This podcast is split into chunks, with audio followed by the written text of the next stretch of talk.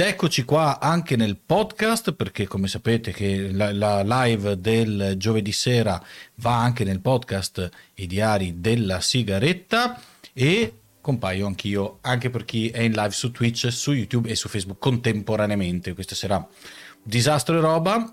E sì è colpa dei programmi Bill Gates. No non è colpa dei programmi Bill Gates. Anzi credo sia un problema Apple in questo caso devo dire la verità. Il, nel frattempo il, l'ospite è tornato, io non lo sento, ma loro dovrebbero sentirsi tra di loro, ma lo sentirò dopo. Lui sente me, tra un po' eh, insomma vi vado a presentare, poi farò una cosa bruttissima che devo fare tecnica, quindi vedrete anche il backstage di quello che io devo fare per, per avere gli ospiti, lo vedrete a schermo, vabbè ci sta, vedrete un attimo di questa cosa qui. Buonasera eh, a tutti. La musica di sottofondo è ancora estremamente eh, fastidiosa, tipo? Fatemi sapere. Perché allora se io faccio in realtà, eh, per, per risolvere un problema alla volta, se io faccio così, non dovrebbe essere più super saturata. Che dite? Così è meglio? Fatemi sapere, perché so che l'orecchio di Ironfly è il nostro super eh, admin, mod, bannatore folle. Eh, Oh, buonasera, buonasera. Si sente appena appena, ah, appena appena va benissimo. Appena appena deve essere molto bassa, così non ci sono problemi di copyright. Eh, non facciamo casini. Allora, questa serie io sono un po' emozionato perché, eh, sinceramente, eh, ho avuto la, la, fortuna di vedere un sacco di eh, bellissimi ospiti, un sacco di ospiti anche importanti. E, e quindi sì, eh, dovrei cominciare anche ad abituarmi. Però io adesso vi vado a citare un po' di cose eh, e mi perdonerà l'ospite stasera che faccio proprio questo cappello introduttivo così eh, altisonante, ma insomma è giusto dare a Cesare quel che è di Cesare. Sette campionati italiani in un decennio, quattro Coppe Italia, sette Supercoppe italiane tre Coppa dei Campioni barra Champions League, immagino quando hanno fatto il cambio come anche nel calcio. Due Coppe CEV, che io sapevo che era il campionato spagnolo di velocità in motociclismo, quindi mi sa che no, non è ovviamente il campionato spagnolo in motociclismo, ma eh, ne ha vinti due comunque. Una Supercoppa europea. Eh, tutto questo non considera anche le medaglie olimpiche, i mondiali, ma soprattutto questa sera abbiamo l'onore di avere come ospite qualcuno che ha come onorificenza ufficiale ordine al merito della Repubblica Italiana. Ora ditemi dove altro su Twitch hanno gli ospiti ufficiale ordine al merito della Repubblica Italiana. D- ditemelo, ditemelo, c'è qualcun altro che vi porta un... eh? E non sto parlando di staff, lo so che voi pensate che sto parlando di mia moglie, ma non è lei che ha tutte queste robe, anche se... se una voglia di coppa gelato, vabbè, mo, mo, molto bene. Allora, io andrei direttamente a liberare gli ospiti, quelli che si sentono per adesso, anzi, voi li sentirete tutti e tre. Vediamo un secondo, sentiamoli, ci siete? Qualcuno parli? Ok, aspetta, io no, non ho liberato voi. Adesso vi dovrebbero sentire? Sì. Ok, Ciao. ok, adesso Ciao. li sentite, Ciao. andiamo a vederli, ma come vedete manca l'ospite, quello principale, perché devo fare una cosa tecnica, ma eh, questo vuol dire semplicemente eh, aumentare la, mm, eh, la, suspense, è bello far tutto quanto insieme così in giro. Allora, allora, allora, allora, quelli sul podcast non capiranno niente di quello che sta succedendo, vedete, io devo fare così e poi improvvisamente copiare un link e improvvisamente in teoria eccolo qua lo vedete a tutto schermo vediamo se lo sentiamo anche. Ciao, buonasera a tutti. Oh grazie mille ci siamo ce l'abbiamo fatta ce l'abbiamo fatta. Non ha, no non è come l'altra sera che ho dovuto staccare e attaccare il cavetto è diverso.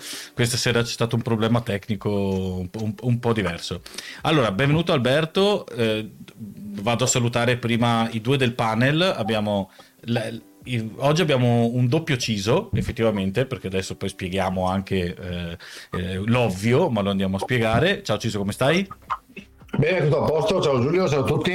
Benissimo, abbiamo anche Ilaria, detta lo staff, che ha un, un, una fan base ormai enorme su, sui vari canali Telegram, eccetera. E buonasera Alberto, grazie di essere qua con noi. Grazie a voi, buonasera a tutti. Se vedete qualche somiglianza in diagonale, no, cos'è, com'è, per di là, è perché eh, no, no, il Ciso non si chiama Ciso a caso, ma perché condivide il cognome, nonché l'intera famiglia, eh, con il nostro di Ciso. Infatti, prima dicevo sarà un casino per me perché dico Ciso si girano in due, e quindi stasera sarà Ciso lui per, per, per diritto di, di per anzianità, anche per anzianità, è vero, e poi Alberto, eh, il nostro ospite. Allora, Alberto, intanto eh, ribadisco, grazie mille per essere qua. Ehm, tu sei un, un, uno sportivo da, da sempre e il tema di questa serata sarà proprio lo sport eh, un po' eh, a tutto tondo e visto dall'interno. Sottolineo anche che il, il, il nostro Ciso, l'altro, eh, eh, l'avevamo accennato, ma insomma uno sportivo eh, comunque professionista per tanti anni e quindi condividete questa, questa, cosa. La prima domanda che mi verrebbe da farti è quando è entrato lo sport nella tua vita? Che memoria hai dello sport che entra nella tua vita? Ma, eh, direi che da quando ho memoria abbiamo sempre fatto qualche cosa in casa Cisolla. Noi abbia, avevamo un papà sportivo, un ex calciatore che però anche lui da, da quanto ricordo era un grande appassionato di sport, insomma faceva un po' di tutto, c'era questa famosa bici da corsa in casa che poi non gliel'abbiamo mai vista usare, però raccontava di grandi pedalate con gli amici. E credo ecco, da, da quando ho memoria lo sport c'è sempre stato, dal calcio in giardino, eh, dal canestro montato eh, sopra il garage dalle estati passate a giocare in spiaggia, beach volley, tennis, nuoto, insomma abbiamo sempre fatto di tutto, biciclettate, insomma non, non, mi ricordo di essere mai stato fermo. E, credo che anche il luogo dove voi siete nati e cresciuti però abbia anche influito perché poi siete cresciuti in un ambito nel quale, parlo geografico, cioè la Treviso degli anni 80, eh, che, 80 e 90, che puntava tantissimo no, nello sport con la famiglia Benetton che ha costruito questo... Eh, che non so se, sia, se, ce ne sia qualcun altro in Italia fatto così e soprattutto, esatto, la Ghirada, eh, che è questo centro dedicato allo sport, no? a multisport intanto e dedicato allo sport. Ha influito questa, questa cosa nel, nelle poi le scelte anche fatte nella vita? Allora, sì, eh, penso che la Ghirada sia stata quella gocciolina che ha fatto traboccare il vaso nelle nostre teste per iniziare a fare sport un po' seriamente. Ok perché come ho detto prima noi abbiamo sempre fatto di tutto e un, un po' per carattere, un po' per, perché siamo fatti così, ci, ci impegnavamo sempre su, su, tutto quanto, ma abbiamo sempre avuto la fortuna di passare con i nonni quasi tutte le estati eh, a Lignano eh, in un campeggio dove lo sport la faceva da padrona con una spiaggia gigante dove si faceva di tutto e mi ricordo già dai primi tornei ma proprio piccolini sia di beach volley che di beach soccer eh, che, cioè, per noi erano le Olimpiadi in quel momento lì ecco. quindi la, la mentalità di fare quelle cose lì c'è, c'è sempre stata da quando, grazie a mio fratello, che nel più o meno 89 ha avuto l'illuminazione, l'idea, insomma girava per, per Treviso, per la piazza, questa cosa che in Ghirada nasceva un settore giovanile di basket, pallavolo e rugby, eh, mio fratello, 5 anni più grande di me, ha avuto eh, l'idea geniale di andare a provarci, da quell'anno lì più o meno Andrea 88-89. Quell'anno lì abbiamo messo piede per la prima volta in Ghirada, lui perché iniziava con il settore giovanile eh, ma prima ancora della Benetton, a dire la verità, e poi l'anno dopo eh, con la Sisley Volley. Io ero piccolino perché avendo 5 anni meno di lui, in quegli anni lì ne avevo boh, 6 o 7, però siamo entrati in questo mondo, forse anche meno. 12. No, 12. No, vabbè, però sì, bene, sì, dai, 12. 11. Comunque, vorrei far notare che è solo la quinta volta che sottolinea che tu sei più vecchio, è solo la quinta volta nel Guarda, giro. però eh, è una delle poche occasioni dove ultimamente riesco a dire di essere più giovane di qualcuno, guarda, perché sono anni che ormai in ambito sportivo me la stanno facendo pagare cara sta, sta cosa qui della carta d'identità. Comunque, vabbè. Perché tu giochi ancora, ricordiamolo, mi sono dimenticato eh. anche di dirlo, però tu giochi ancora in A2 a Brescia, dove adesso risiedi.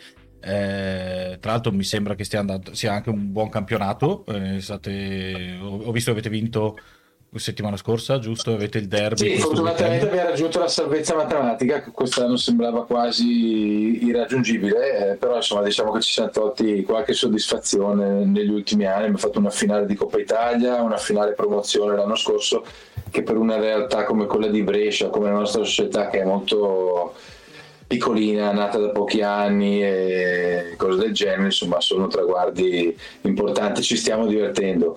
Io gioco ancora, tutto sommato non faccio brutte figure, però devo ammettere che tanti eh, ragazzi che giocano con me hanno meno della metà dei miei anni e io ho l'età dei loro genitori.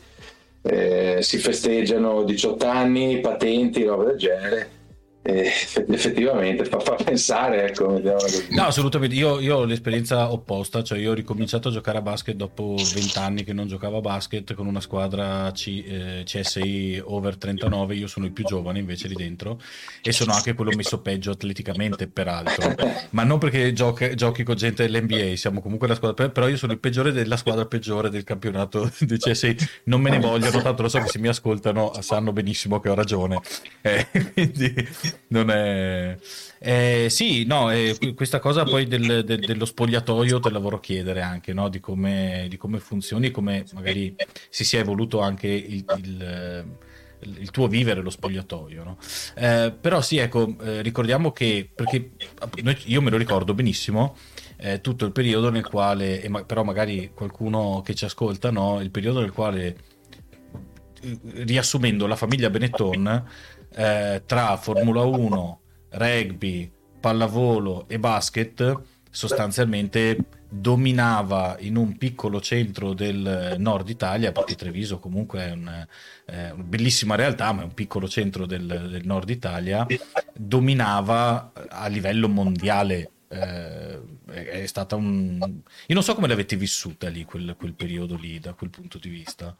Ma ovviamente come un sogno, perché immaginati entrare in un posto così, nella città eh, dove sei nato e cresciuto, che come hai ricordato tu è comunque una città molto piccola. E entrare in una realtà come la Ghirada, che ancora oggi è presa di esempio da tantissime realtà sportive di tutto il mondo, negli anni ci sono state società di calcio molto più quotate ecco, anche del gruppo di società eh, di calcio che tutti sappiamo cosa rappresenta il calcio nel mondo che sono venuti a copiare a prendere spunto da, da questa cosa della grada appunto. Quindi per ragazzini entrare fare gli sport che ti piacciono in una palestra in una piscina in un campo da rugby in un campo da beach volley o da basket all'aperto e nella palestra accanto trovarti come hai ricordato tu eh, i più forti giocatori di quello sport eh, al mondo, trovarti lì nella palestrina in parte, eh, al ristorante, lì a prendere il sole a bordo piscina, è una cosa che ecco, non, non, è da, da, tutti i giorni, quindi per un ragazzino è una cosa estremamente stimolante, bella e per Treviso è ancora oggi un, uh, un fiore al chiel, quindi insomma eh, indipendentemente da tutto la famiglia Benetton va ringraziata e gli va fatto un monumento da questo punto di vista, perché comunque è vero che dal punto di vista di marketing dell'immagine, eh, grazie a, ai risultati sportivi, ha arricchito l'immagine e, il proprio Però, marchio. Io, io, le insegno da docente di marketing, quando, Però, parlo di marketing parlo... Eh.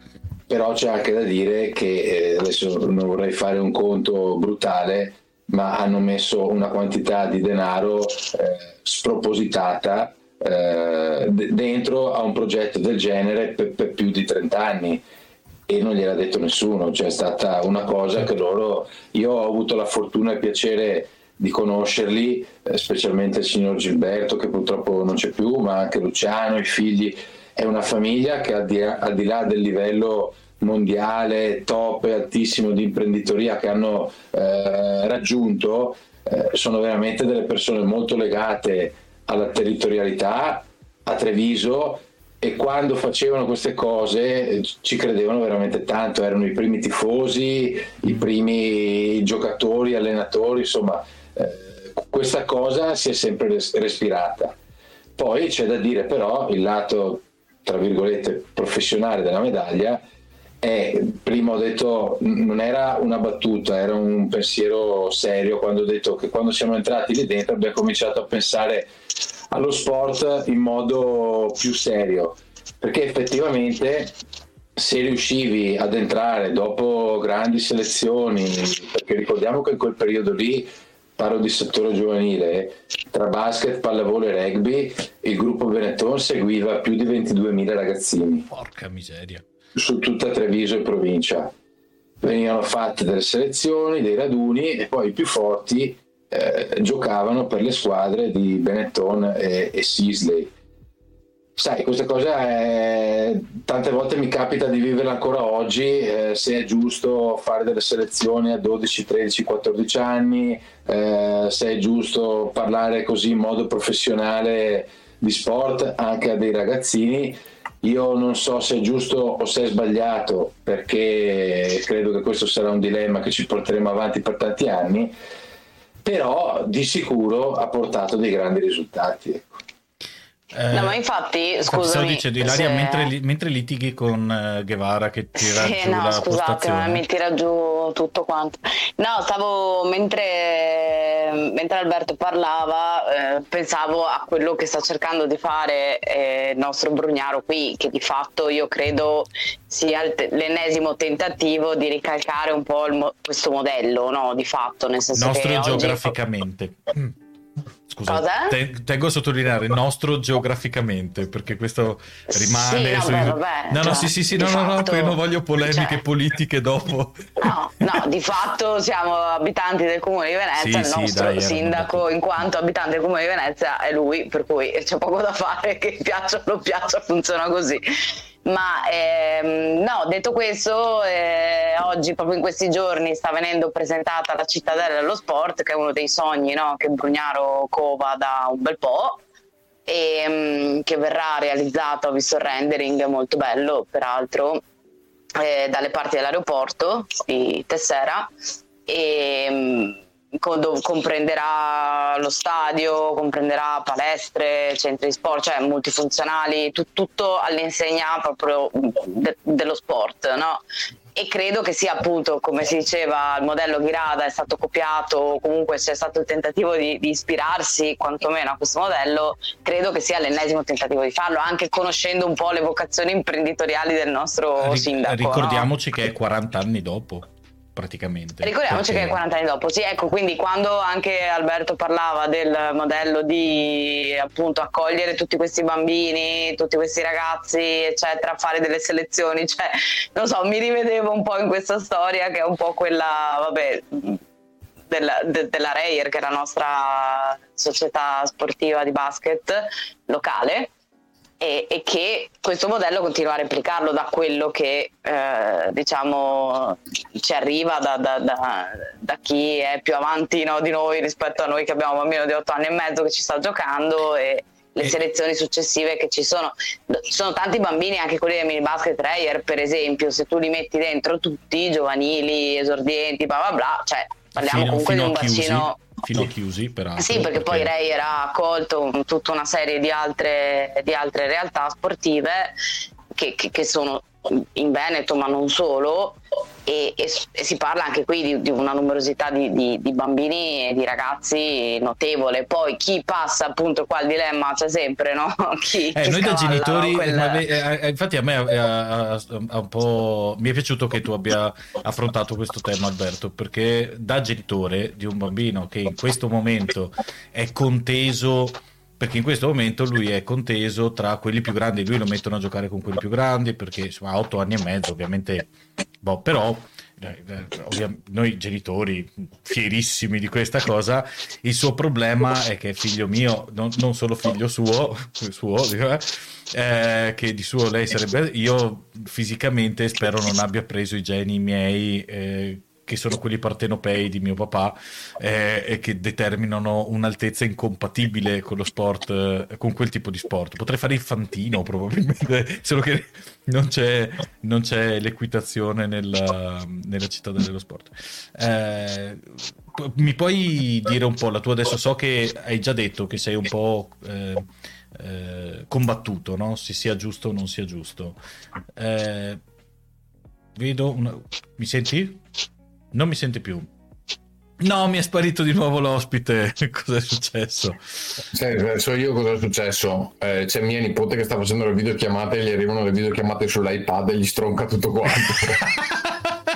L'iPad! No, adesso si sente, occhio. No. Sì.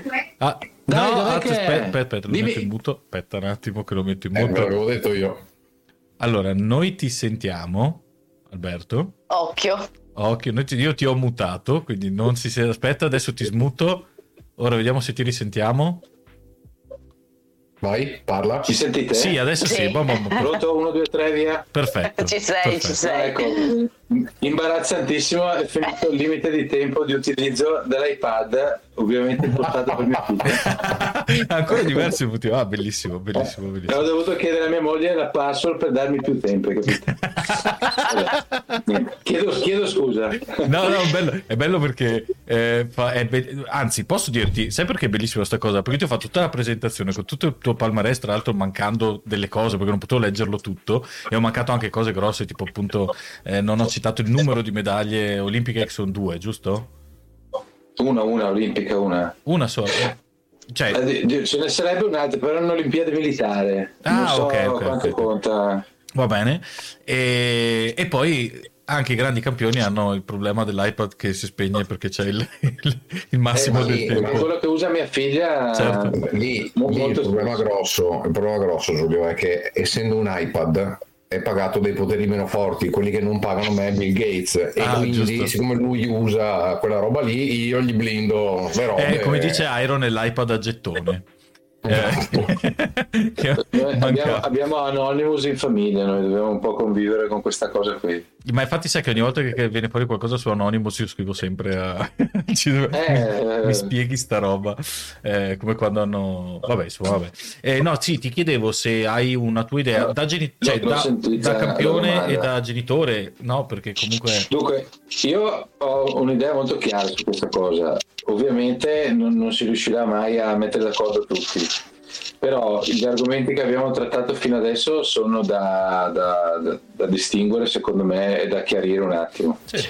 Il metodo Benettoni, il metodo Reyer funzionano eh, se c'è un imprenditore dietro che mette un sacco di soldi, che investe e che fa diventare questo meccanismo funzionante, cioè dalla prima selezione alla Serie A alle strutture che vengono costruite grazie all'intervento comunale, a aiuti e cose del genere, però si lavora in modo professionale con un obiettivo unico che è quello lì. Cioè, secondo me queste cose funzionano se c'è anche un traino molto grande di una prima squadra, eh, non dico che vince sempre, che però ha una, ha una pila importante come la certo. adesso, ecco, perché comunque quello fa show, fa spettacolo, fa audience e ti crea tutto il traino, il traino dietro.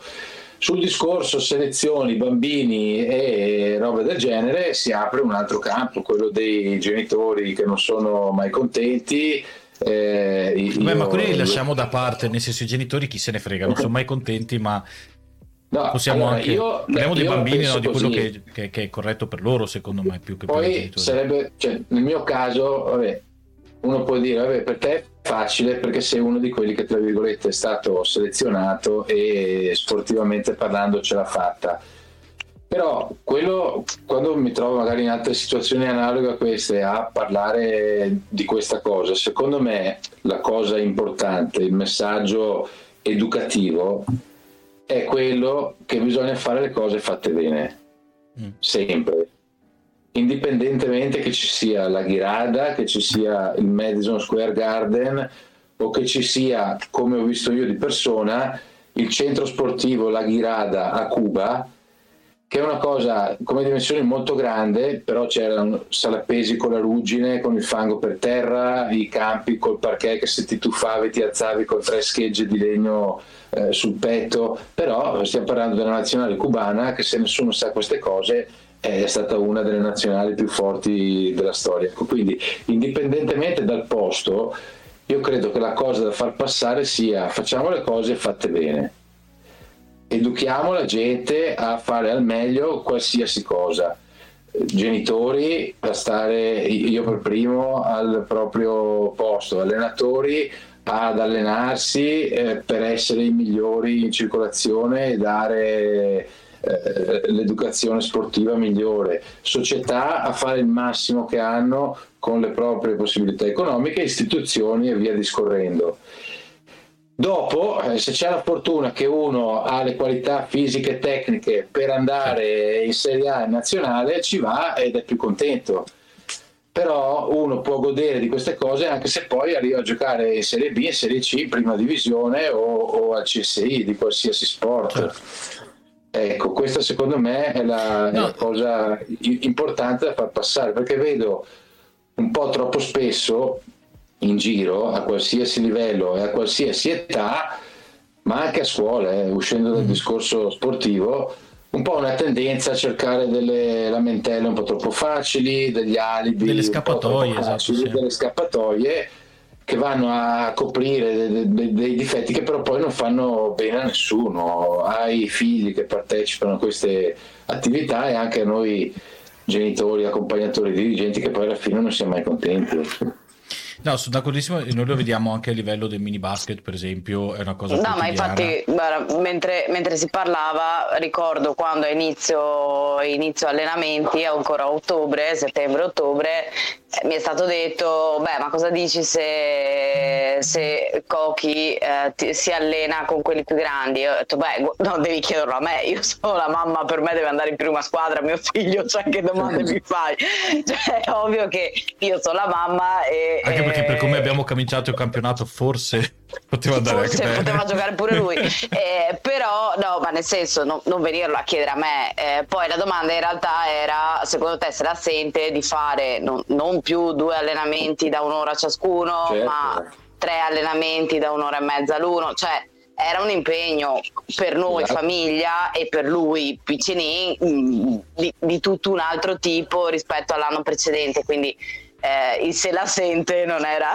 ve la sentite, non era mm, chiedere a me cosa ne pensi, perché ribadisco, no, no, non puoi venire a chiedere a me, al genitore, cosa io ne pensi di questa cosa qui. Poi però Poi arriva l'altro genitore che dice come perché, famiglia perché lui te la, sì te la senti no? è un altro discorso. Eh? Poi arriva il genitore dell'altro bambino e fa perché lui sì ah, no, beh, certo, no? perché lui sì eh, io no, eh, è bravissimo. Eh, eh, perché dopo si creano queste situazioni qua inevitabilmente. Però giusto per eh, diciamo che io sono l'altra faccia della medaglia da, de, della famiglia Cisolla da questo punto di vista, nel senso che a fronte cioè c'è mio fratello che eh, lui dice io sono uno di quelli che ce l'ha fatta sportivamente ed è assolutamente vero. Io che ho vissuto il suo stesso percorso di formazione, perché qui lo dico, qui lo nego, questa è la mia nota di orgoglio.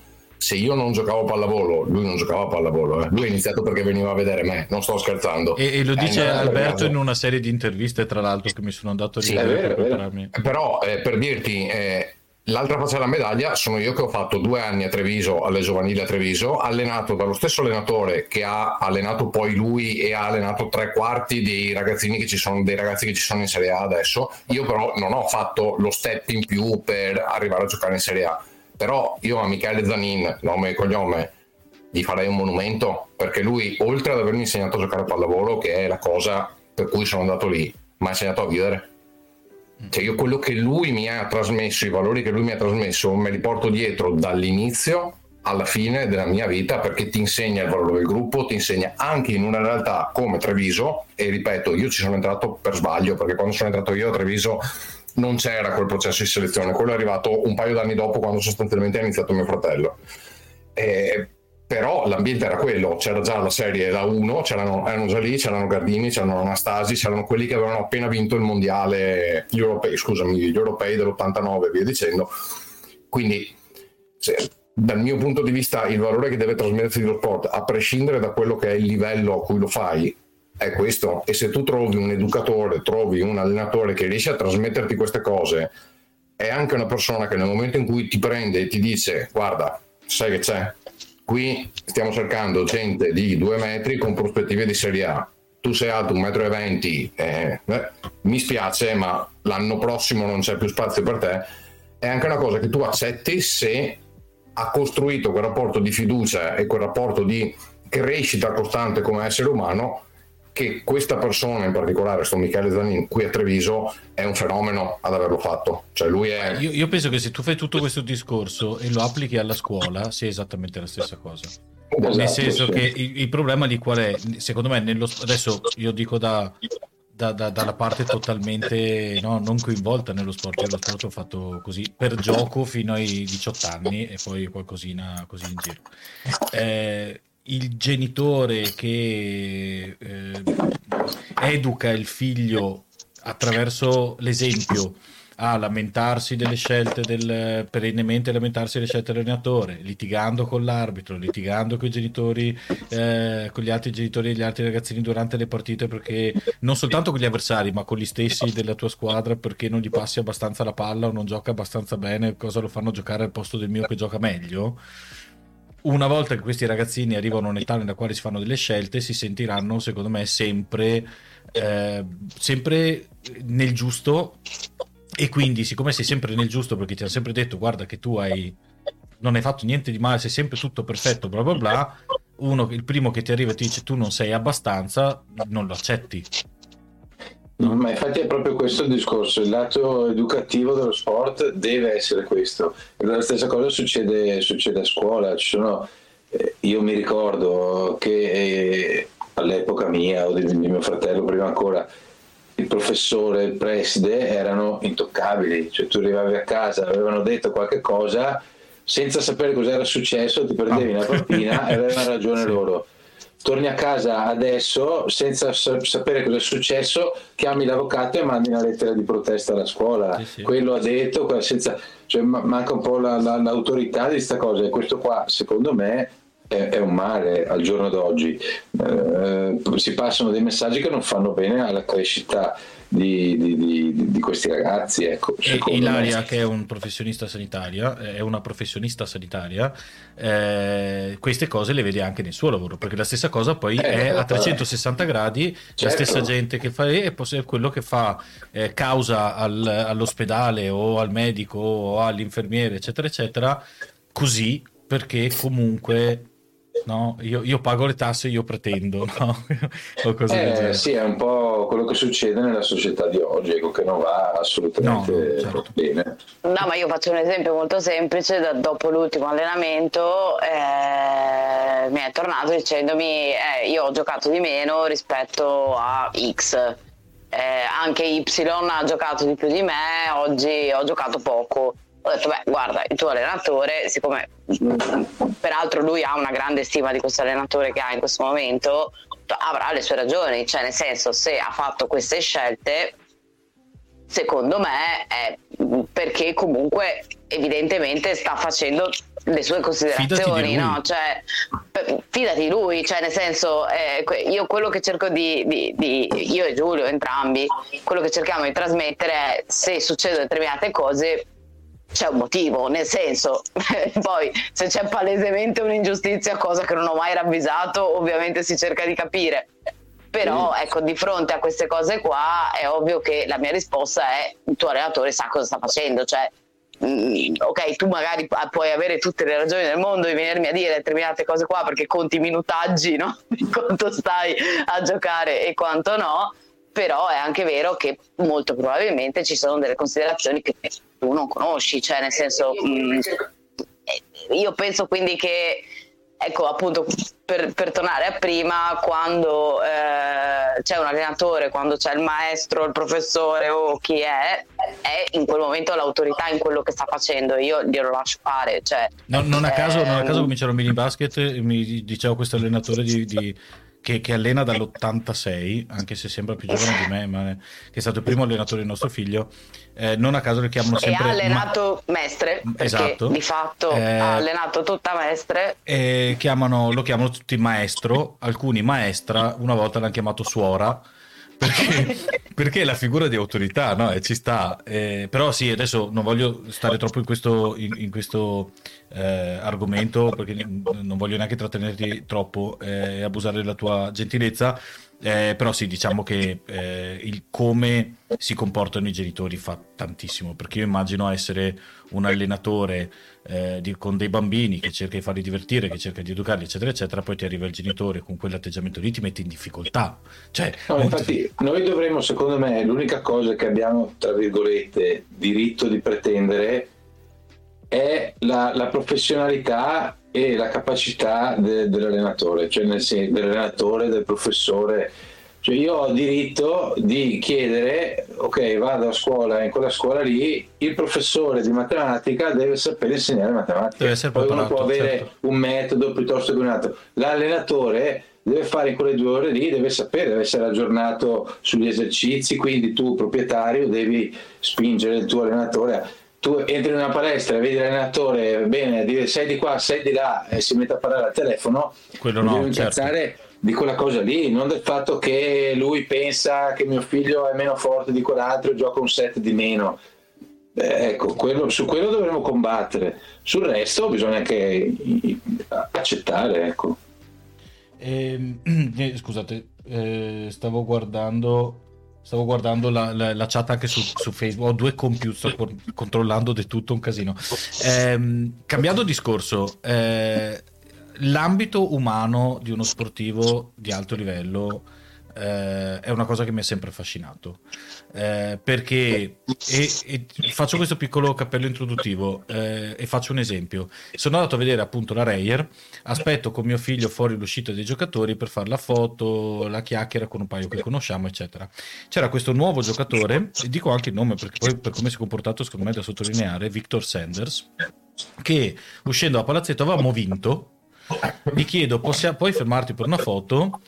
Lui ha tirato un F-bomb, come dicono loro, me- nei denti e si è messo per fare la foto. In realtà la foto l'ha fatta, però io e ci sono rimasto male perché ho detto porca miseria, non ho letto la situazione. No, questo era uscito uh, a muso duro, fra, barretta fracada, come si dice alle nostre parti, cioè a muso duro e, e berretto eh, ben piantato in testa per eh, svicolare, invece io l'ho, br- l'ho brincato e, e, sostanzialmente insomma ha fatto la foto lo stesso, però ci sono rimasto male, al che io gli ho scritto su, su Instagram e gli ho scritto guarda mi dispiace che sia successa questa cosa perché avrei dovuto leggere meglio. Voi siete gli esseri umani, avevi tutto, evidentemente l'allenatore gli avrà fatto il mazzo, non lo so, avrà avuto i fatti suoi. Lui non solo. Non aveva vinto. Avevano vinto, sì, ma lui aveva giocato male. Eh. Beh, era appena arrivato, non si riusciva a inserire bene, eccetera. Aveva gli tifosi contro già dopo tre partite, perché poi c'è anche questa cosa qui, no? Eh, che infatti è anche questa cosa che volevo chiederti.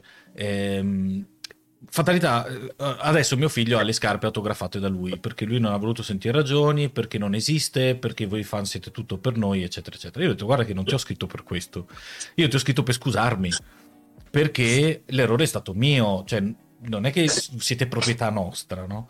E mi ha fatto venire, questo è un po' il cappello della domanda, la domanda è come vive l'essere umano essere invece un superuomo per così tanta gente? Come no, si affronta allora, questa cosa? Secondo me il livello di superuomo per così tanta gente ce l'hanno po- pochissimi eletti nel mondo sportivo in, in generale. Ci ascolta Tina che è una nostra amica personale peraltro, che quando ha saputo che intervistavamo te ha, ha, modificato i suoi piani per essere in diretta ad ascoltarti.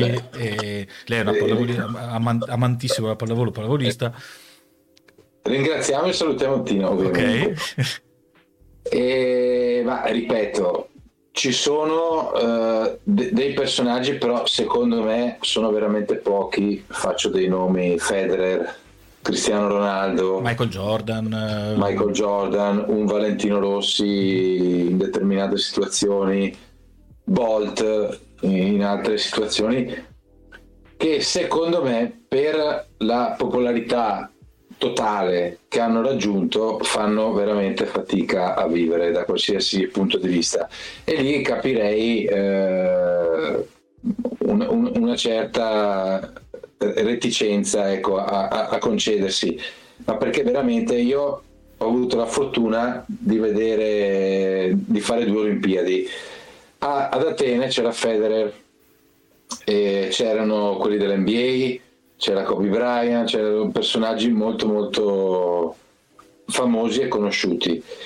Il villaggio olimpico è un paesino di 12-13 mila persone, tutti atleti di interesse nazionale, dove dentro lì non ci sono sponsor, giornalisti, tifosi, ci sono solo gli atleti e anche eh, parte degli staff non, non riescono molto spesso neanche ad entrare al villaggio olimpico. Quindi sembra di andare al supermercato tutti i giorni, solo che vedi questi personaggi da tutto il mondo. Nadal che gira normalmente, Kobe Bryant che gira normalmente, sì, qualche foto tra gli atleti. Federer non poteva camminare al villaggio olimpico, faceva un passo e lo fermavano, ma anche Kobe Bryant gli chiedeva una foto. Cioè, ecco, allora, ti chiudo la parentesi, quel tipo, però ti ripeto, secondo me ce ne sono pochi. Mm-hmm nella grande maggioranza dei casi trovo assurdo quando per un motivo o per un altro più o meno sensato uno a fine partita non si ferma anche perché si sta parlando di, di, di, mezz'ora, non è che poi uno può avere un po' le palle girate, può essere strano, può correre a casa per i suoi svariati motivi, però io penso che sia uno dei nostri, tra virgolette, doveri concederci quanto più possibile, anche perché se sei quello che sei, in parte lo devi anche a, a, ai tifosi, certo. alla gente che ti segue, insomma, anche qui non voglio parlare di marketing, però è, è, un po' lo stesso concetto. Ecco. Ma anche contrattualmente credo che voi abbiate degli obblighi. Sì, sì, diciamo che hai degli obblighi più magari verso gli sponsor o quando parli del discorso tifosi ci sono magari delle giornate, delle serate, dei momenti particolari dedicati. Eh, però ecco, mm, credo sia giusto e doveroso impegnarsi anche da questo punto di vista. Io l'ho sempre vista così e e l'altro. Poi ci sono realtà tipo il calcio dove, o tipo l'NBA dove magari devono proprio stare attenti a determinate cose perché la truffa è dietro l'angolo. Per quanto riguarda la, la pallavolo, insomma, non è mai stato, è sempre stato uno sport più terra a terra, più familiare e quindi ognuno va secondo il proprio carattere. Quando trovi dei personaggi strani, probabilmente sarebbero strani anche se non fossero atleti atleti quotati e famosi, ecco, sarebbero strani anche se fossero il ragazzo della, della porta certo. accanto, insomma, è una questione caratteriale. Io penso che sia doveroso eh, quando uno spende i soldi per un biglietto per venire a vedere, compra la tua maglietta eh, mi sembra no, no, ma, ma anche questo prendiamo la stessa cosa la mettiamo sulla musica dovrebbe essere la stessa cosa no per esempio eh, sì. eh, o in tutti gli ambiti dove c'è dove fai del, del, fatto che ci sia tanta gente a vederti ne fai sostanzialmente il tuo lavoro cioè se non c'è gente sì secondo me è una parte, è una parte del lavoro cioè, io la vedo così poi ovvio il giorno libero è il giorno libero non è che devi dedicarti se molte volte le persone non lo capiscono ti chiedono nel giorno libero di fare chissà che roba, magari dici di no e ti infamano. Però ecco, però dopo una partita... A proposito di giorni liberi. Ah sì, ecco la domanda... entro con l'aneddoto proprio eh, a piede teso, eh, a gamba tesa anzi. E praticamente, insomma, per lavoro io ogni tanto bazzico Venezia, no? Venezia centro storico. E mi è capitato, insomma, ero particolarmente in anticipo come è il mio solito, entro in un bar molto local, diciamo, dove il caffè addirittura costa un euro, credo a Venezia sia una rarità incredibile, e fondamentalmente entro in una sorta di bar sport. E, eh, dove ci sono i vari tra proprietario, insomma, i clienti che se la parlano tra di loro di quello che è successo, era martedì, mi sembra, di quello che è successo alla partita del Venezia Calcio eh, la domenica, perché insomma ci sono stati tafferugli, i tifosi sono rivoltati contro la squadra, perché di fatto la squadra non solo ha perso in casa, ma giocando pure anche parecchio male da quello che, da quello che ne so, Insomma, pare che i tafferugli siano nati perché la sera prima qualcuno dei tifosi aveva visto e poi ha raccontato la cosa la squadra del Venezia a gozzovigliare in giro per Venezia. Per cui questi si sono presi eh, gli strali da parte di tutta la curva perché avevano giocato male, perché avevano perso in casa e tutto quanto, ma soprattutto perché si narrava che questi fossero andati a fare eh, insomma balla alta, come bisboccia. si dice qua, bisboccia, esatto, la sera prima, ma cosa fai la sera prima della partita? Anche dentro di me mi sono domandata la stessa situazione e avessero vinto, probabilmente tutto questo casino non sarebbe nato. Beh, certo. Però la mia domanda eh, che ti faccio, un po' così nasce, che nasce da questo aneddoto, è come si deve comportare uno a questi livelli nel giorno libero, no? Cioè, nel senso, quali distrazioni sono concesse? Cosa si può. Mm, vedo un dito, io... vedo un dito alzato minaccioso. No. Allora, prima risponde. Dov'è? Eh, sì. Prima risponde lui. No, vabbè, ma perché poi, insomma, poi domanda, te, te le becchi queste cose, no? No, no, no, eh. poi la stessa domanda la fai a me perché io, avendo okay. vissuto, io ho vissuto di riflesso la sua popolarità ed è stato un guadagno terrificante, cioè fa- sì. favoloso, stepito. Non ho fatto una coda in discoteca che sia una. Ah, prego, entra spettacolare. Però dopo ti, racconto, dopo ti racconto anche la mia diversione. Occhio però che in tutto questo sono io quello... Mai prima di una partita. No, qua è vero. Ecco, no, perché il, il, fatto che fosse prima, della, secondo me è quello che ha fatto, che poi non so neanche se sia vero, è quello che si narra, per cui vabbè, non so neanche cosa sia successo, allora... non so neanche se sia vero, però effettivamente il prima della partita in più giochi male, in più perdi in casa, bla bla bla, insomma i tifosi sono molto arrabbiati ecco. questo non si fa assolutamente cioè, eh, n- n- tante volte ci sono delle piccole clausole anche nei contratti dove mm. sono specificate tante di queste cose quindi l- l'atleta che sgarra da questo punto di vista potrebbe anche essere perseguito d- dalla società mm. per quanto mi riguarda per la mia esperienza eh, sia nella pallavolo ma anche in altri sport vissuti insomma parallelamente società di, di alto livello sono attrezzate per sapere vita, morte e miracoli di tutti i giocatori giorno e notte, prima, dopo, durante la partita, giorno libero, non si sa come, ma sanno sempre tutto. E, e questo fa, fa un po' parte del gioco. Nel mm. caso di Venezia non so cosa sia successo. No, ma neanche io, era, era solo lo spunto per farti questa domanda, no? entrare un po' nella vita privata. Il giorno libero è libero, come sono liberi tutti gli altri giorni della settimana. È ovvio che se uno viene beccato da un tifoso in discoteca alle 4 della mattina ubriaco la sera prima della partita e il giorno dopo sviene in campo. Eh, ha sbagliato ed è giusto che paghi. Ecco, eh, questo, su questo no, non ci piove. Dopo anche lì si potrebbe entrare in un altro discorso dove capita spesso che i tifosi in, in, non me ne vogliano male, faccio, sono no, sempre bello, casi sporadici, però molte volte vedo delle situazioni di frustrazioni personali che vengono sfogate contro eh, contro tutti, società, certo. giocatori, tifosi avversari e anche lì è, è un eccesso da, da, dall'altra parte che anche quello, che anche quello non è giusto. Ecco, insomma, uno ha la sua vita e della sua vita fa, fa quello che vuole, anche perché a, a differenza di tanti altri lavori eh, nello sport sia nel bene che nel male hai dei tempi molto molto ristretti e un ritorno eh, veramente rapido, nel senso che se sei uno che fa il pirla, eh, il contratto di quattro anni diventa due anni e mezzo e dopo quei due anni e mezzo fai fatica a trovare squadra. Eh, perché purtroppo, purtroppo, per fortuna, dipende dal punto di vista, le voci girano e quando una società fa un'offerta a un giocatore, oltre a vedere se è bravo, alto, salta tanto e corre, guarda anche a, a, queste cose qui perché giustamente si investono tanti soldi e, e, e perdere una pedina importante perché c'è il vizietto eh, di andare a dormire tardi le, le sere prima delle partite o di fare il matto eh, non, non, c'è voglia di perdere a nessuno. Ecco, ma non solo questo, anche, anche, so che ci sono contratti che vietano tipo di andare in moto, di sciare. Sì, sì, di, di sciare, di, di, proprio su queste cose c'è un po' di elasticità, mettiamola così. Eh, non è così diretto, ecco. però sì. Aspetta, ma te è mai cap- eh, Aspetta, scusa, posso raccontarla sì, quella dello sci? Eh, a me è capitato, fortunatamente Niente, ve lo racconto io. Vai, vai.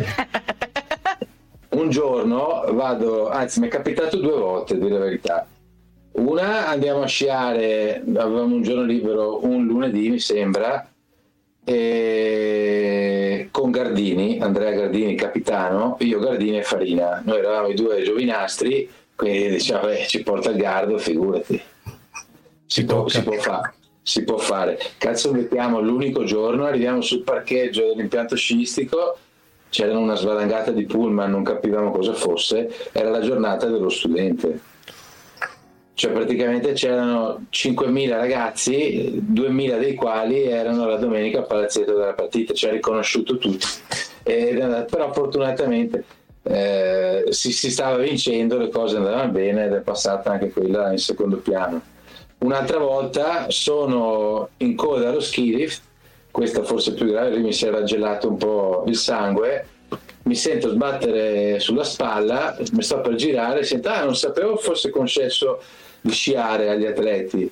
Io dico chi è adesso che spacca le valle? Mi giro era Alessandro Benetton. Lui, no, noto appassionato di sci io mi giro subito bianco, cadaverico, e dico, eh, effettivamente, poi Ale gli ho detto, se lo racconti tu che hai una certa influenza all'interno del mio ambiente, diventa, diventa ancora più pesante la faccenda. Poi niente, anche abbiamo fatto una pista assieme, ha visto che diciamo, venivo giù senza rischiare ed è finita lì. Però era un periodo dove la Sisa andava molto bene, ecco. Mm.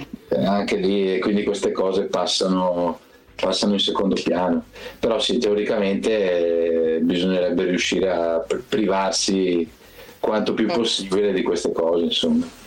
Ma e questa no, cosa aspetta, secondo scusa, me... In... Scusami, io, io, io, noi abbiamo ah, una no, mano giusto, alzata da prima. Sospeso, abbiamo no, in, in, realtà, in, realtà, in realtà non posso che confermare non posso che confermare la sua versione. Cioè, in tanti anni, allora, tenete conto che quando abitavamo ancora a casa dei miei, la casa vecchia, eh, avevamo la camera assieme, quindi avevamo i due letti singoli e dormivamo in camera assieme io e lui. Quindi le abbiamo vissute proprio assieme queste cose. Per cui effettivamente non posso che confermare questa cosa. C'è una serietà di base dietro, ma è un po' un qualcosa che c'è in, in tutto il mondo della pallavolo, cioè, ci sono veramente poche eccezioni negative da questo punto di vista e ti dirò che festa se n'è fatta e se n'è fatta tanta però tendenze, si è fatta sempre quasi esclusivamente, anzi non quasi esclusivamente, sempre dopo l'evento sportivo. Ma io mi ricordo il, il secondo scudetto, il primo che ha vinto lui, eh, la festa l'abbiamo finita al Caffoncello con un suo compagno di squadra a Plasil. Ma non sto scherzando. A Roma quando hanno vinto gli europei... Colpo di freddo sì, no, chiaro, chiaro, anche perché siamo in diretta. A Roma quando hanno vinto gli europei. Ce li ho anch'io i contratti. Scusate, li ho firmati anch'io dei contratti con Twitch e con YouTube e con Facebook, perché eh. chiaramente Brasile era per... Sì, eh, a Roma finita, finita la finale degli europei che hanno vinto contro la Russia, eh, festone galattico alle 4 e mezza del mattino, l'opposto di riserva no, non posso dirlo, eh, uno dei suoi compagni di squadra nazionale avevano appena vinto gli europei, usciamo da una discoteca che era praticamente un barcone sul Tevere e si è messo a limonare duro con i platani. Giusto per descriverti lo stato, però dopo... Ma sempre Tina certo. ci, fa, ci, ci ricorda, eh, lei ricorda una cacciata dalla nazionale da Rio per Bisboccia. Ti ricordi questo? Io? No, no, no, non, non tu, non, ma se, se, qualcuno si ricorda di questo evento. Ivan, Ivan e Dragan. Ecco, vedi, anche lì qui entriamo in un argomento un po'... Sì, no, ecco, scott... sempre che non vogliamo fare... No, scottante e polemico perché un po' il, il lato oscuro della medaglia. Queste cose sono sempre successe ogni tanto escono fuori in concomitanza di risultati scadenti dove magari pilotando un po' alcune cose si riesce a, a, spostare l'attenzione più su quella cosa lì anche sul singolo giocatore per dargli la colpa sul singolo insomma. giocatore più su quella cosa lì che sulla mancanza di risultati e, e così questo è un po' il, il lato brutto di questa cosa perché insomma eh, si sa, è normale che sia così, che si fa festa dopo una vittoria, che se si va in giro per il mondo si ha il giorno libero per girare, per fare quello che si vuole, insomma, e non viene mai fuori niente da 30 anni a, a questa parte di cose ne sono successe di ben peggiori di, di ma, ma anche perché si parla di ragazzi spesso giovanissimi comunque nel fiore di sani belli, atletici, che ha voglia di divertirsi, di eccetera, eccetera, sì, che fanno già un sacco di sacrifici per la vita ma che poi fanno. non c'è niente di male. Cioè, no, no, esatto, esatto, esatto, esatto. Quando cioè... vinci una partita, vai a cena e l'allenatore ti dice bene, rientrate alle 4, eh, uno può rientrare alle 4, cioè se dopo viene fuori che era fuori, certo, non è che è scappato dall'albergo. Eh, certo. Però questo è un attimo ogni tanto, purtroppo, purtroppo capita. Ecco. No, beh, questo credo che sia ancora più visibile in questo momento qua, in cui, per esempio, io personalmente eh, seguo svariati profili, virgolette, privati, che privati non sono mai più ormai, di tantissimi sportivi, no? da Tamberi a appunto, eh, come si chiama, a, a parte vari giocatori, giocatrici, atlete eh, e atleti della Reyer, ma ormai avere un profilo, per esempio Instagram, è una cosa che moltissimi, quasi, praticamente tutti hanno. Quindi anche immagino quello che devi scegliere, che puoi mettere, puoi non mettere, cioè implica un'ulteriore difficoltà. Cioè, se metti la foto che sei a cena, sì, ma per esempio l'altro ieri mi sembra Tamberi ha pubblicato un cenone a base di sushi intergalattico con l'amorosa, no? Per dire, ok, cioè sono tutti dettagli della vita personale delle persone che te li fanno sentire più vicini e umanamente estremamente vicini, nel senso che chi per festeggiare qualcosa non si fa una cenona di sushi oppure di qualcos'altro che ti piace, per esempio. Però dall'altra parte ti espongono anche, quindi devi sempre stare un po' attento no? a come interagisci adesso, soprattutto ancora di più, secondo me, no? da quando ci sono questi mezzi ulteriori. Indubbiamente i social hanno aperto questo, questa nuova eh, varietà di, di, conoscenza, però effettivamente, come hai detto tu, uno posta quello che vuole. Ecco. Eh, può succedere che qualcuno ti riconosce ti mette nella sua storia e magari tu non volevi apparire in quel momento, però insomma. Eh, per quello che ne so io non è che ne capitano proprio così tante di situazioni così imbarazzanti o, o fuori luogo, anche lì ci vuole un po' di, di, di intelligenza, insomma se uno sta un po' attento ti accorgi quasi di tutto, dai. Come noi, che, come, come noi, che, in questo momento abbiamo i vicini di casa che dietro Ilaria hanno aperto la, acceso la luce, se succede qualcosa di strano a quella finestra ti avverto che cambi di quadratura. Eh, mi, mi, lego, faccio un collegamento geniale secondo me. Una di queste cose, è che uno, anzi questo argomento soprattutto dei social mi ha fatto venire in mente l'altro argomento che volevo affrontare con te, e cioè il lato Covid, perché per esempio una delle cose legate ai social per i personaggi pubblici, famosi, più famosi, meno famosi, eccetera, eccetera comunque pubblici, era il ah, cosa ci fai a cena? Oppure perché sei senza mascherina lì? Perché eccetera, e tutte queste cose, queste polemiche no, che possono nascere che possono essere correttissime in determinati contesti, cioè se sei un, un diciamo un, un, cattivo maestro, no? stai, te ne stai fregando palesemente delle regole, è un conto, mentre se semplicemente a me per esempio è venuto da dire a Ilaria, erca miseria, ma questi come stanno festeggiando Capodanno tutti assieme senza mascherine in questo periodo, eccetera. E lei giustamente mi ha fatto notare, sì, ma sono gruppo squadra, tra di loro si allenano assieme. Io stupidamente, lei come sempre capita, è più intelligente di me e quindi ehm, mi ha corretto su sta roba. Eh, lato Covid però, passiamo al lato Covid. Come è stato da atleta, eh, come l'hai affrontato tu? Eh, questo, questo discorso. Sì, nessun riferimento a Djokovic ovviamente. Vabbè, ma Djokovic, dai, diciamo che il caso Djokovic è scoppiato dopo i vaccini, Green Pass. Sì, sì, no, no beh, anche prima, anche prima, eh, perché lui aveva fatto. Sì, lui è sempre stato schierato da questo punto di sì. vista. Ovviamente nella prima parte veniva accettato e capito, dopo, dopo è stato profondamente criticato. Però lì, insomma, affari suoi, ognuno fa, fa, fa, fa quello che vuole. Certo eh, sempre nel rispetto degli altri. Esatto, sì. Cioè, se lui decide di non farsi il vaccino, di stare a casa sua, eh, è lui Siamo d'accordo perde, tutti, certo, certo. Tra virgolette, è ovvio che se perché Djokovic va in giro dappertutto, eh, allora no. Lì, lì, nasce il problema.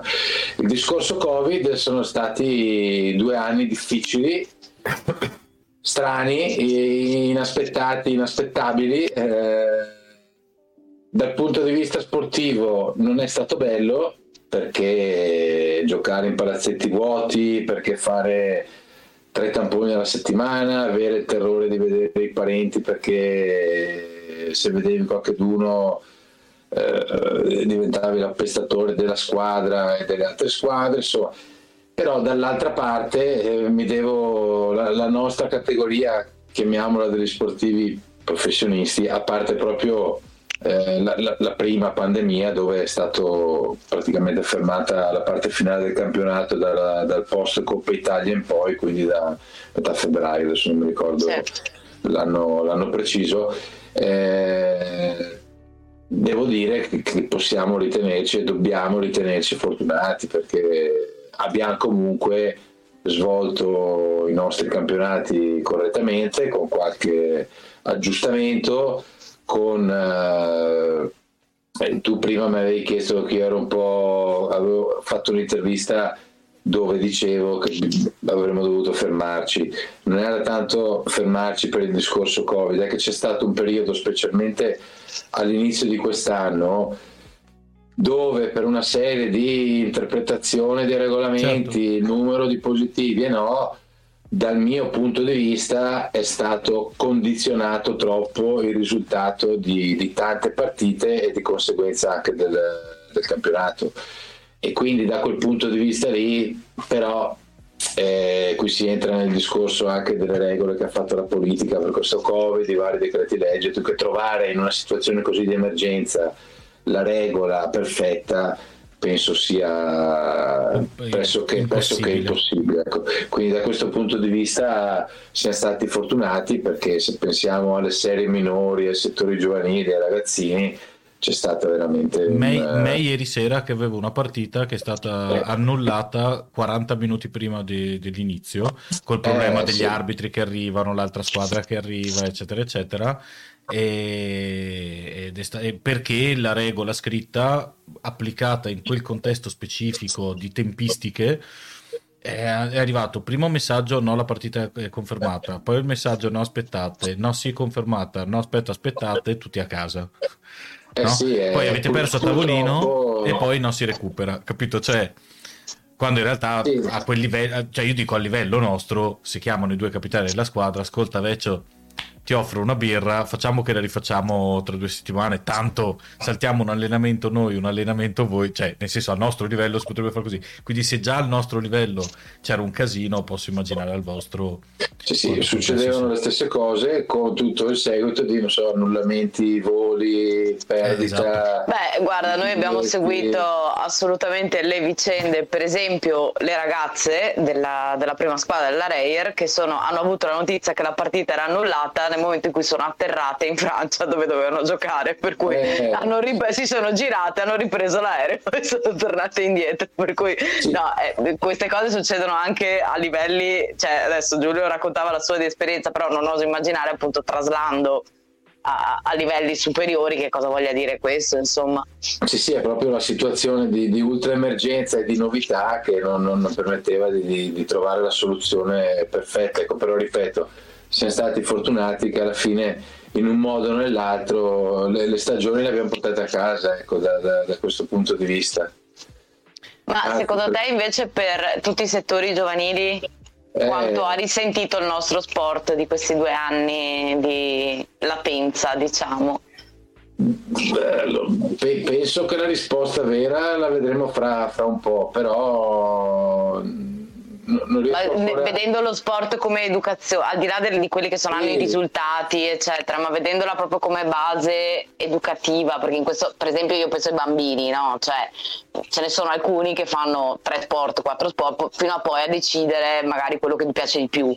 Sì, eh, sì, per cui ecco, più che per, per, la fase educativa, più che per quella proprio di, di, di, atleti che ne verranno fuori, eccetera. No, no, assolutamente sono state delle perdite enormi. Io che sono sempre stato un ragazzino iperattivo, vedere questi ragazzini di 12, 13, 14 anni seduti in casa, gobbi davanti a un computer, fare la DAD eh, tutto il giorno, spegni la DAD, continua a fare una partitera col computer e via discorrendo perché dopo tu provi a far fare di tutto, però effettivamente non, non, potendo uscire di casa o non potendo andare in palestra a fare queste cose diventa un dramma e, e, per me è stata una perdita enorme. Insomma, non so eh, se a quell'età si riesce a, ad immagazzinare dentro di sé una voglia enorme che quando ti danno il via libera, giocate tutti, spacchi il mondo o se stando a casa così tanto in quell'età lì perdi un po' la voglia eh, di, di, fare, questo lo vedremo, anche se ho l'impressione che sia un po' più verso la, la, la seconda, magari non in tutti i casi, però... Dipende molto dall'età, penso. Noi, noi abbiamo... Eh, soprattutto quelli giovani, giovani, secondo me, si adattano più facilmente esatto, a stare a casa, sì. a non fare niente, che a rimettersi le scarpe e andare a correre, ecco. Noi abbiamo avuto la fortuna che abbiamo messo due canestrini, eh, non abbiamo più rapporti col vicinato, ovviamente, soprattutto con quello sotto, però eh, diciamo che un po' ce la siamo, ce la siamo cavata.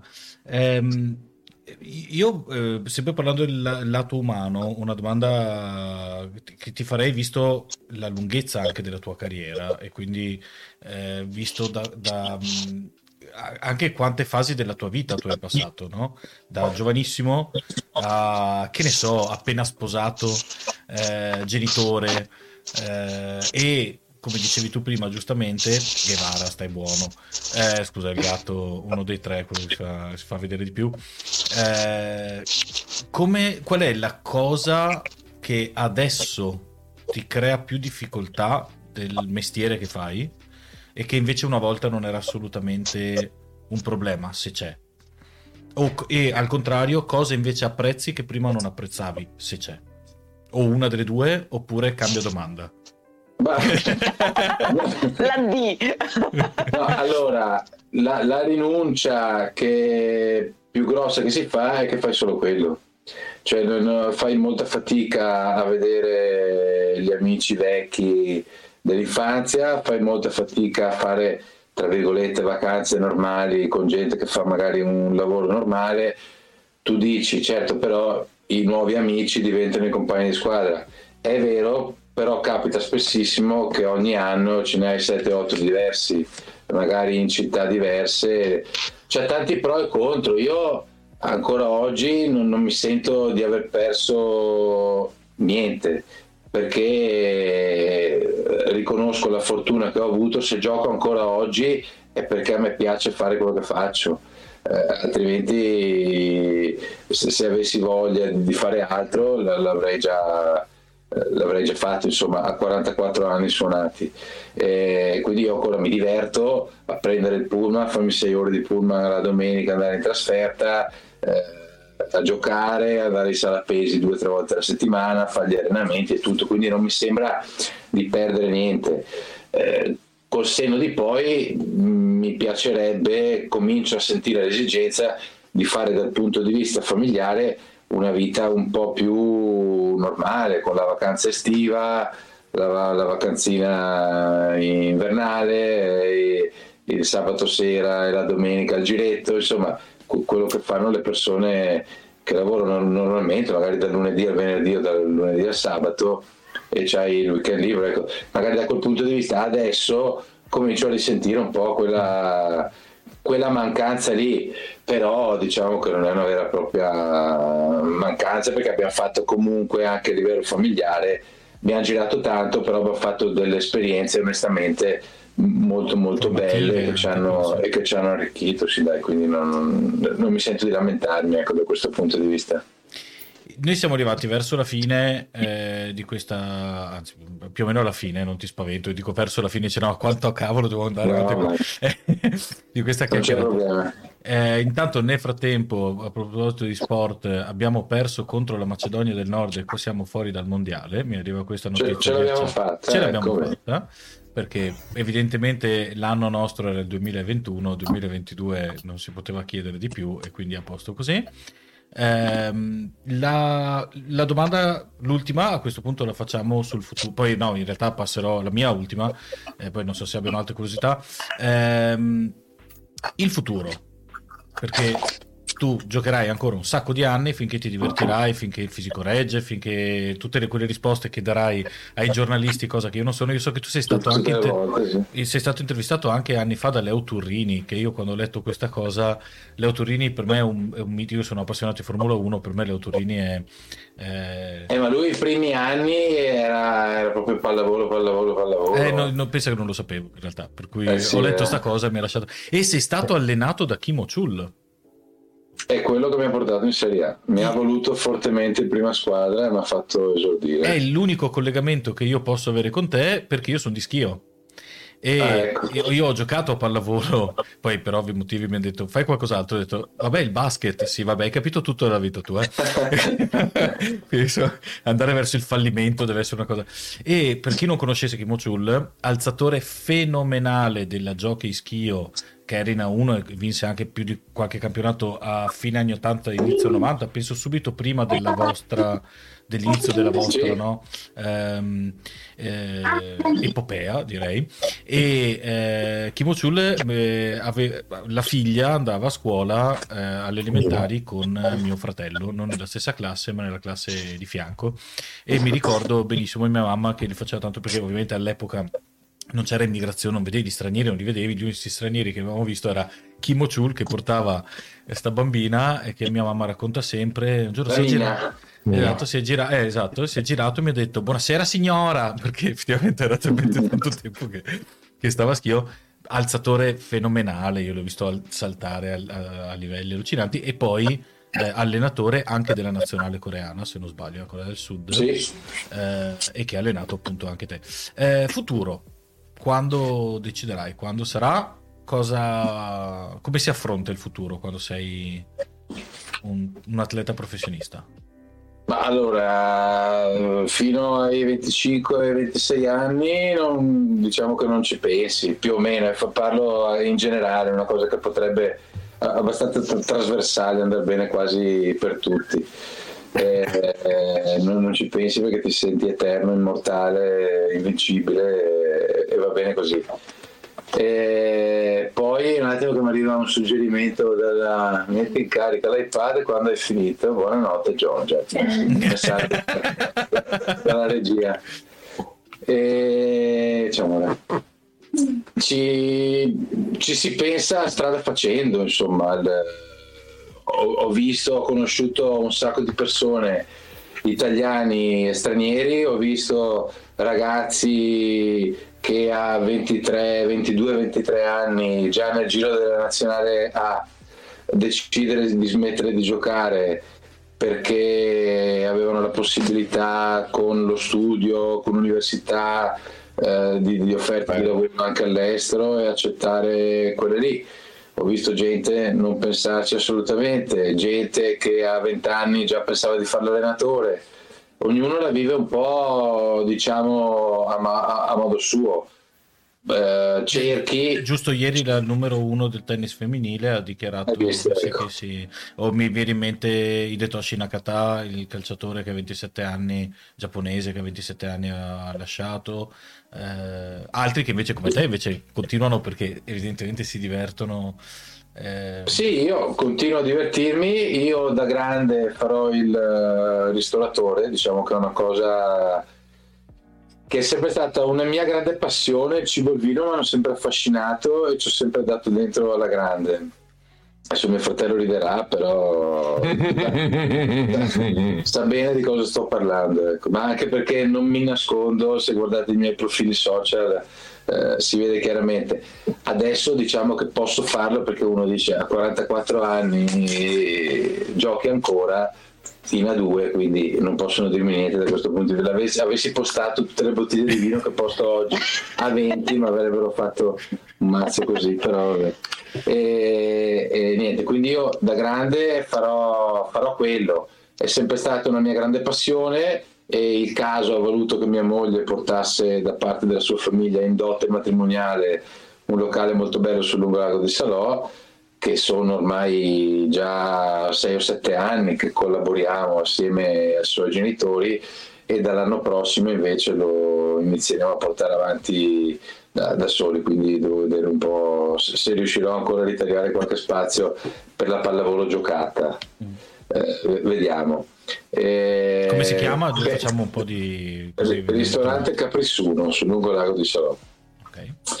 E per il resto, però, siccome continuo a vedere la pallavolo come uno dei miei grandi amori, non, non, mi sono mai visto allenatore, mi sono sempre visto magari di più come dirigente, come non so, scoutman, come agente, procuratore, lavorare magari un po' in disparte con i ragazzi più giovani, roba del genere.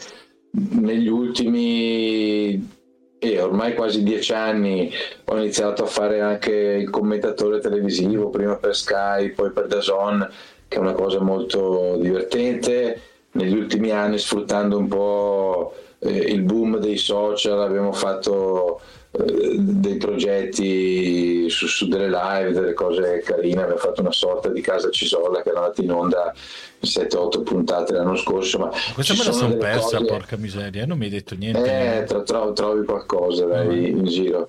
E, ehm, penso che qualche cosa nel mondo della pallavolo continuerò a farlo è ovvio che l'attività principale sarà un'altra e sarà ecco, quella, quella lì perché fortunatamente mi, mi piace molto e, e, anche lì faccio poca fatica a farlo insomma dai. Okay. Eh, lascio la parola per una chiusa finale a, ad Andrea e a Ilaria in questo guarda, ordine. Io faccio, faccio, solo una domanda perché eh, Giulio come al solito gli fanno le domande, lui dice me le segno, le faccio dopo, dopo si dimentica perché eh, c'era una domanda di Iron che chiedeva... Ah, porca ma... miseria, sì, giusto, bravo, bravo, bravo, bravo. Eh? Vedi, vedi, io faccio l'anima attenta delle cose. Tra l'altro ringraziamo Iron che, che, è quello che gestisce tutta la chat, che controlla che vada tutto bene, eccetera. Grazie Iron. Vai, vai. Faccio, il figo, faccio il figo, ma non mi ricordo la domanda.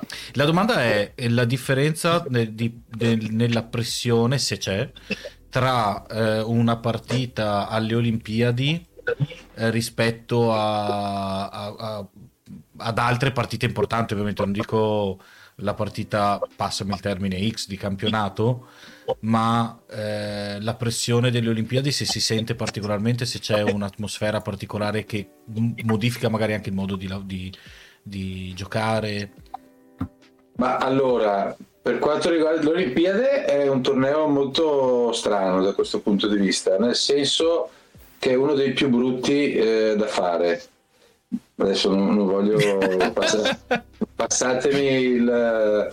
Però quando tu fai un europeo o un mondiale ci sei solo tu, c'è solo la pallavolo mm. e tutto quello che gira attorno all'organizzazione, televisioni, sponsor sono lì per l'evento pallavolo.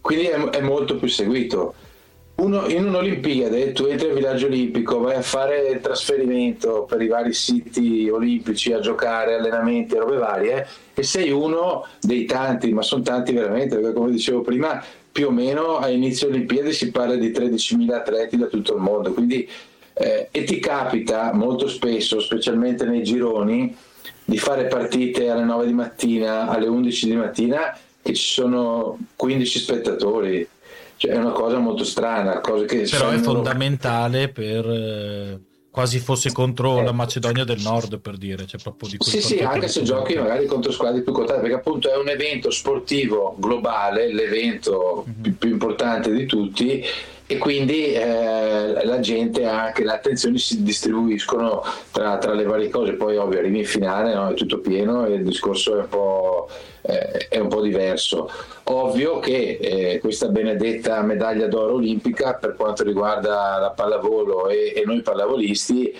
è, è, un po' un un macigno, insomma, è una cosa che manca tra tutte le grandi vittorie che ci sono state negli ultimi 30 anni pallavolo, di, di, di pallavolo, eh, però io adesso sinceramente l'amaro in bocca della finale persa ad Atene con il Brasile c'è eh, e so che, che ce ne sono state tante altre. Però per me la cosa molto più strana non è la, la medaglia d'oro che manca ma sono tutte le vittorie che sono state fatte negli ultimi 30 anni, cioè molto spesso questo oro che manca va ogni tanto ad offuscare certo. un dominio azzurro degli ultimi anni che è una cosa eh, che non mi ricordo quale altra squadra, in quale altro sport sia riuscito a fare qualcosa, qualcosa di simile, quindi insomma anche da questo punto di vista non ci si può lamentare. Per quanto riguarda la gestione delle partite è un po' una cosa eh, diciamo individuale, nel senso io eh, non ho mai visto un ragazzino a 20 anni non saper gestire una partita o avere il braccino nella finale e a 26-27 non c'è più il braccino, cioè uno o di carattere ha il carattere o non ce l'ha, poi magari diventi un po' più sgamato su alcune cose, sulla preparazione, sull'approccio, sulla gestione di vari momenti, però insomma secondo me se arrivi a quel livello lì che sia una finale di un mondiale, di un europeo, una finale scudetto, la finale delle Olimpiadi, eh, quando sei lì hai delle capacità, hai delle qualità per gestire quel momento e molto spesso non ti rendi neanche conto di, di quello che stai facendo, c'è una sorta di, di, di trans agonistica che ti fa un po' vivere in trans appunto sta, sta cosa qui, ecco. Non riesco a vedere grandi, grandi differenze. Okay.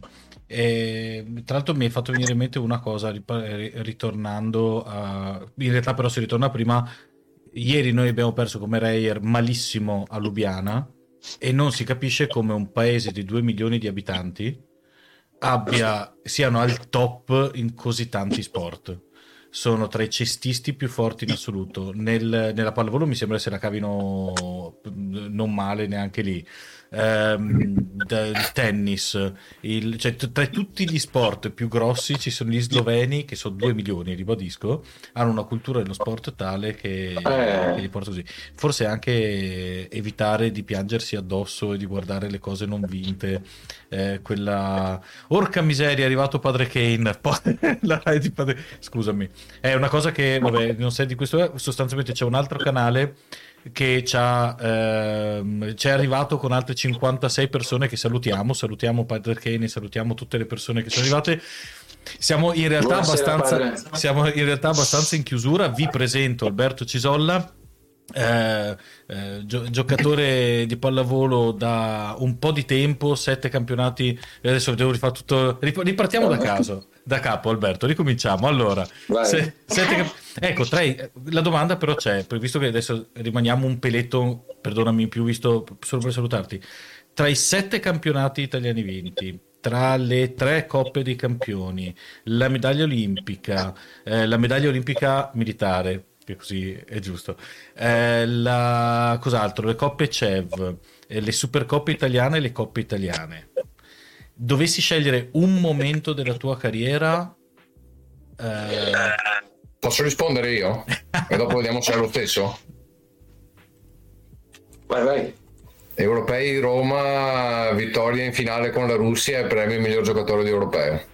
2005. Io ero in tribuna, io ero in tribuna 2005. a vederla al Pala Eur con 15.000 persone e ho pianto ininterrottamente per due ore abbracciato la sorella di Mattei Sernic. che era molto Questa carina. Da Molto sì, la Vania, la salutiamo. chissà, come hai scelto chi abbracciarti per piangere. Sì, infatti, perché c'è 15.000 persone proprio la Vania, bravo. Sono davanti. Eh. Eh, vabbè, vabbè. No, allora sì, ne dico due. Eh, dico tre, dai. L'argento olimpico me l'ho capito dopo. perché per l'importanza che ha quella medaglia, per l'importanza storica proprio di, di quell'oggetto lì, mettiamola così. Sicuramente l'europeo, perché come ha detto mio fratello, vincerlo non da favoriti eh, in casa a Roma, eh, dopo, qui si sta parlando di settembre, avevamo fatto una World League imbarazzante uh, a inizio estate, eh, piovevano critiche a destra e a sinistra e c'era una tensione pazzesca perché quando organizzi un evento come un europeo in casa, se la squadra che organizza non arriva quantomeno al sabato prima della finale, cioè vuol dire in semifinale, è un disastro dal punto di vista organizzativo. Quindi, siccome in quegli anni lì c'erano Polonia, Serbia, eh, Russia, noi, Francia e Spagna su, su tutte, non era così scontato ecco, arrivare eh, in finale, quindi c'era tantissima pressione, perdiamo contro la Russia 3-1 l'ultima partita del girone, riusciamo ad arrivare in semifinale, battiamo 3-2 la Serbia e eh, arriviamo in finale con la Russia e siamo sotto 2-1. Eh, vinciamo 3-2 in rimonta davanti a 15.000 eh, italiani impazziti con te eh, protagonista, peraltro, perché con... non lo dici tu, lo dico io. E, e, vincerla così, poi alla fine mi premiano anche come miglior giocatore de, dell'europeo. Cioè, neanche in un sogno l'avrei immaginata così, così bella. Insomma, se, se non stata... sbaglio, lo stesso anno in cui sei stato MVP del campionato, no?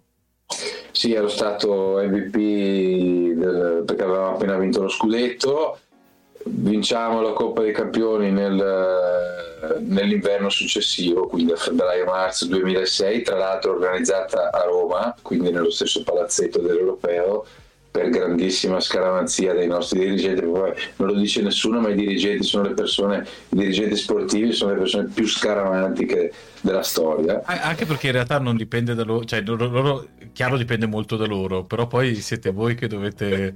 Eh certo, però eh. loro, siccome probabilmente io l'ho capito negli anni, non riescono a sfogarsi con il campo, con la palla, e quindi devono trovare tutte queste cose a cui attaccarsi e veramente non ne lasciano scappare una ma anche dalla più eh, stupida cosa però vabbè, insomma ci sta anche quello. E poi quell'anno lì appena vinta la Coppa dei Campioni mi danno anche il premio miglior giocatore il pallone d'oro della pallavolo ecco mettiamola così. Che come si chiama? Scusa perdono l'ignoranza ma è il premio miglior giocatore europeo della CEV ah ok, okay è, è l'equivalente del pallone d'oro del calcio. Ecco.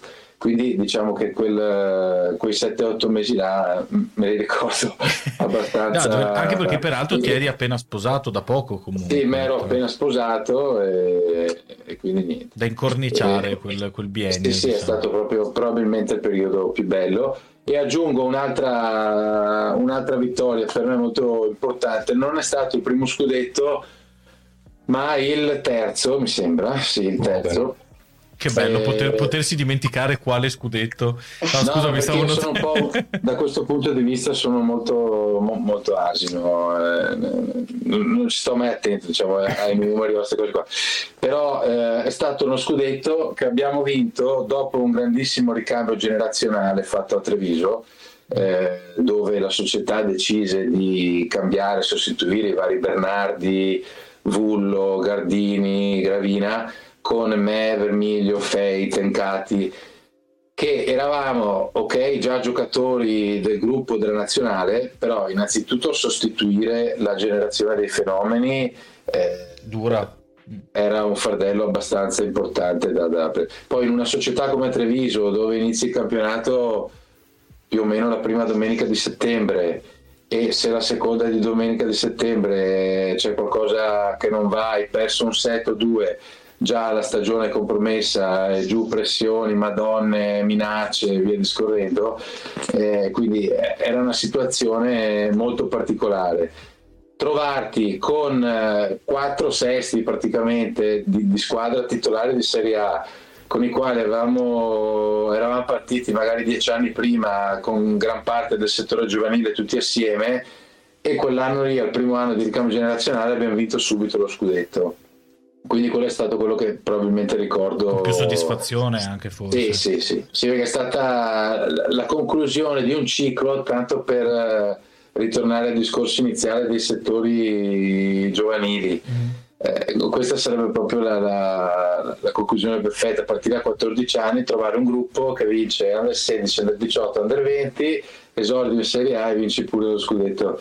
E, e, al mio gruppo insomma è, è, successo quindi quello lì è la generazione è d'oro che... della marca no? che, che, riesce a arrivare è, è, è capitata ripeto per della... grande merito scusa della marca che lui di Treviso, Valerio, Vabbè, sì. Valerio Vermiglio di Salerno, Tencati di Piacenza, dai, sei, eh, Toscano, ma sai che noi, ma sai che noi delle Marche. Ma tu sai come siamo noi italiani? A, a 14 anni, da più o meno. A noi italiani, gli immigrati, quando vincono, sono figli nostri. eh, certo. il discorso. Noi siamo fatti così, siamo italiani, a noi così ci piacciono.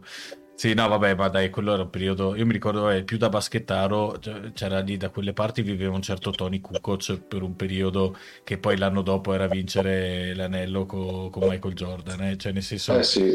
c- c'avevate di, di, quella gente lì, te compreso ovviamente, eh? ma insomma, in generale, eh, chi, chi, c'era ancora? Pittis, eh, c'era insomma tutta una generazione incredibile cioè, che, che, che, nello sport in Italia avete, avete fatto, eh, chiaramente non hanno, ma avete fatto eh, delle cose che sono rimaste nel, nel, cuore. Tanto che c'è, devo citarla, Tina, visto che l'abbiamo citata, perché proprio era, ti, ti, sono felicissimo per lei, anche che l'hai salutata prima, mi ha messo, mandato cuore, mio Dio, la metto in loop il, il podcast domani, eccetera. Eh, mi ha detto che lei dopo la vittoria che hai citato gli europei, ho dato un esame di interpretazione simultanea la mattina dopo di quella partita e eh, ero senza voce per aver urlato Ciso e Matti tutta la sera prima. e, e quindi... Però sei andato bene l'esame. Sì, vabbè, beh, sento in colpa dopo. Eh, e, e, chiede anche se i giovani della nazionale di oggi fanno sperare. Ben sperare. Beh, a, hanno appena vinto un europeo contro ogni pronostico e stanno continuando a fare molto molto molto bene anche con le, con le squadre di club. Penso a Micheletto che è stato eh, probabilmente la sorpresa più bella ed è il giovane più promettente di tutti anche se è già eh, bello che fatto e formato ecco, insomma è veramente forte. Lo sta capendo anche lui quindi è forse la cosa quel quid in più che mm che, che, gli è entrato, che ha fatto suo dopo la vittoria eh, dell'Europeo. Però insomma eh, il vivaio italiano è sempre molto ricco. È ovvio che negli ultimi 15-20 anni sono cresciuti tantissimo anche gli altri movimenti pallavolistici, un po' grazie ai nostri tecnici e dirigenti che sono andati in giro a distruire tante altre federazioni, eh, un po' merito alla globalizzazione dei mercati, alle aperture, insomma io mi ricordo eh, in quegli anni lì, 2003, 2004, 2005, mi erano arrivate delle offerte dalla Russia anche economicamente molto importanti, però io le avevo rifiutate perché non si sapeva bene come erano organizzate eh, le società, le federazioni, insomma era un po' magari un rischio da quel punto di vista lì. Invece oggi parlare di Russia, di Brasile, di Polonia, eh, di qualsiasi parte del mondo, Cina, Giappone, Corea, è, è come dire giocare a Modena, Macerato, insomma è tutto più globalizzato e da questo punto di vista è molto bello. E tu hai giocato in Bahrain? Qui, ecco. Tu hai giocato in Bahrain, giusto anche? Io no. ho giocato in Bahrain, sì, è stata una parentesi un po' particolare. Sono posti dove si va generalmente verso il finire de- della carriera, ecco, mettiamola così. È solo che poi ci sei andato, hai fatto un anno, sei andato avanti. Sì, però dai, infatti la carriera continua, però a un livello diciamo un po', vabbè, un po basso. Okay. Cioè c'è un prima Bahrain e un dopo Bahrain. no, non per colpa del Bahrain, ma... No, perché in realtà c'è chi è andato poi, tipo, eh, chi è che era andato negli Emirati Arabi? Beh, era andato Battistuta nel calcio. Sì, no, no, ma recentemente che non l'hanno più pagato eh, c'era un allenatore Stramaccioni, Stramaccioni eh, ex allenatore essere. dell'Inter è andato in uh, mi sembra negli Emirati Arabi e sono scappati tutti perché non gli pagavano non si sono più trovati eh, sono realtà un po' particolari dove inizialmente sembra tutto oro che luccica poi in realtà se le cose vanno bene vanno benissimo se le cose vanno male vanno malissimo eh. a parte il fatto eh, che perché molto spesso hanno regolamenti internazionali ma un po' interpretati a modo, a modo loro. Ma sei il principe che, che, deve vincere eh. quella volta lì, tipo. Ok. Ilaria, diciamo se vuoi fare tu una... Ma io ho una domanda e ho l'obbligo di fartela da parte di Cocchi che prima di andare a letto mi ha detto sì, ma io volevo fargli una domanda. Allora gli ho detto va bene, la dici a me e io poi ti assicuro che gliela faccio e interpreto dal, dal suo linguaggio. Co- Co- Cocchi è nostro Dimmi. figlio eh, sì, sì. Ila- no, lo dico per chi, per chi è in ah, chat, eccetera. Eh, Ilaria è mia moglie, Cochi è nostro figlio. Avete riassunto completo della cosa. Boh, perfetto. Vai. Lui voleva, eh, a quello che a, ehm, che a lui interessa è capire perché la pallavolo, cioè perché hai scelto la pallavolo. Ma il perché ce l'hai lì sopra o lì sotto, non so dove è posizionato il riquadro di, di mio fratello eh, c'è da dire che era uno sport che facevamo tantissimo d'estate, come ho detto prima, in spiaggia. Eh, poi mio fratello ha avuto l'illuminazione di andare in Ghirada, ha cominciato a farlo seriamente. Io andavo a vedere lui, mi hanno chiesto se volevo iniziare. Tra l'altro il primo corso, me lo ricordo ancora, nell'89 era un corso di pallavolo a pagamento e, tu hai dichiarato la Sisley, mi ha ripagato abbondantemente successivamente. e mi ricordo che hai dichiarato sì, anche sì. che era pallosissimo, cioè non facevate partite, facevate eh, Allora, il brutto del nostro sport è che ha una componente tecnica determinante. Questo spiega il fatto che non sono tutti, oddio, al giorno d'oggi sono quasi tutti giganti che saltano tanto e spaccano il pallone però c'è una componente tecnica che se non ce l'hai non, non, non puoi giocare a pallavolo, ecco, non è come magari la corsa che hai due grandi polmoni di natura, ti metti a correre e vai. Eh, questa componente tecnica purtroppo a impararla ci sono degli esercizi noiosissimi, eh, pallosi, ripetitivi perché devi farli miliardi di volte e ammetto che non sono per niente divertenti. Se in più ci metti che li deve fare in quell'età lì, cioè tra i, tra i 12 e i 13 anni, diventa ancora più, più complicato per quello che molto spesso ti scatta la scintilla o se no cambi. Cambi mestiere, sì. Beh, io l'ultima volta che ho fatto una lezione, cioè un allenamento di pallavolo era il 1989 o il 1990, io avevo 9 o 10 anni, io ho ancora la memoria muscolare del bugger. Cioè, se tu mi, adesso mi lanci una palla e mi fai fare un bugger, io non solo ho la memoria del bugger della posizione delle mani e delle braccia, ma anche delle gambe, di come si ammortizza e come si spinge, no? Le, adesso non so i termini eh, tecnici e, e, soprattutto il movimento di come arrivare al bugger, soprattutto laterale rispetto al centrale. E non, non ho più fatto niente da quando eh, ho 9 o 10 anni. E, e, non saprei giocare a pallavolo, cioè nel senso assolutamente no, però eh, mi è capitato giocando con mio figlio e dico, e là, perché sta roba? Cioè, come mai? perché so fare... Eh, boh, so eh, invece cose... una domanda ce l'ho io. Dove hai messo tutte le medaglie? Cioè, dove sono? Non che voglia farmi fatti tuoi, ma cosa, eh, cosa eh, fa uno quando riceve una medaglia? No, allora, scusa, ehi. cioè, eh, no, no, non, mi, non no. mi interessa sapere dove siano, però no, no, no, cioè, aspetta, io me lo farei questo problema. Dove le conservo? Cioè, sono tesori, eh. Eh. Devo dargli un suggerimento. Eh, ricordati che la Nilde è collegata.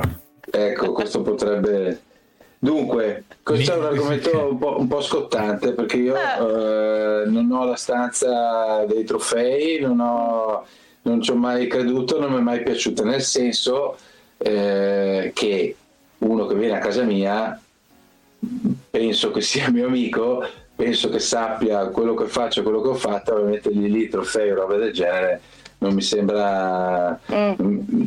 Non, non ci ho mai pensato a questa cosa qui e non l'ho mai fatto in casa le uniche due cose che ho semi esposte che poi non sono esposte ma sono qui dietro e, e, sono qui da poco tempo sono il premio di cui parlavamo prima del chiamiamolo, chiamiamolo pallone d'oro in gergo calcistico che è questa coppa qui del, del 2006 e questa medaglia qui che è quella di Atene la medaglia d'argento. In che, in che cavolo di live di Twitch abbiamo una medaglia olimpica mostrata no? in diretta o su YouTube. O... Mi spiace per chi è nel podcast, però potete recuperarlo. Queste sempre. sono le uniche due cose che sono, tra virgolette, visibili in casa e lo sono attratte poco te- da poco tempo perché eh, anni fa era stato fatto a Modena un museo del volley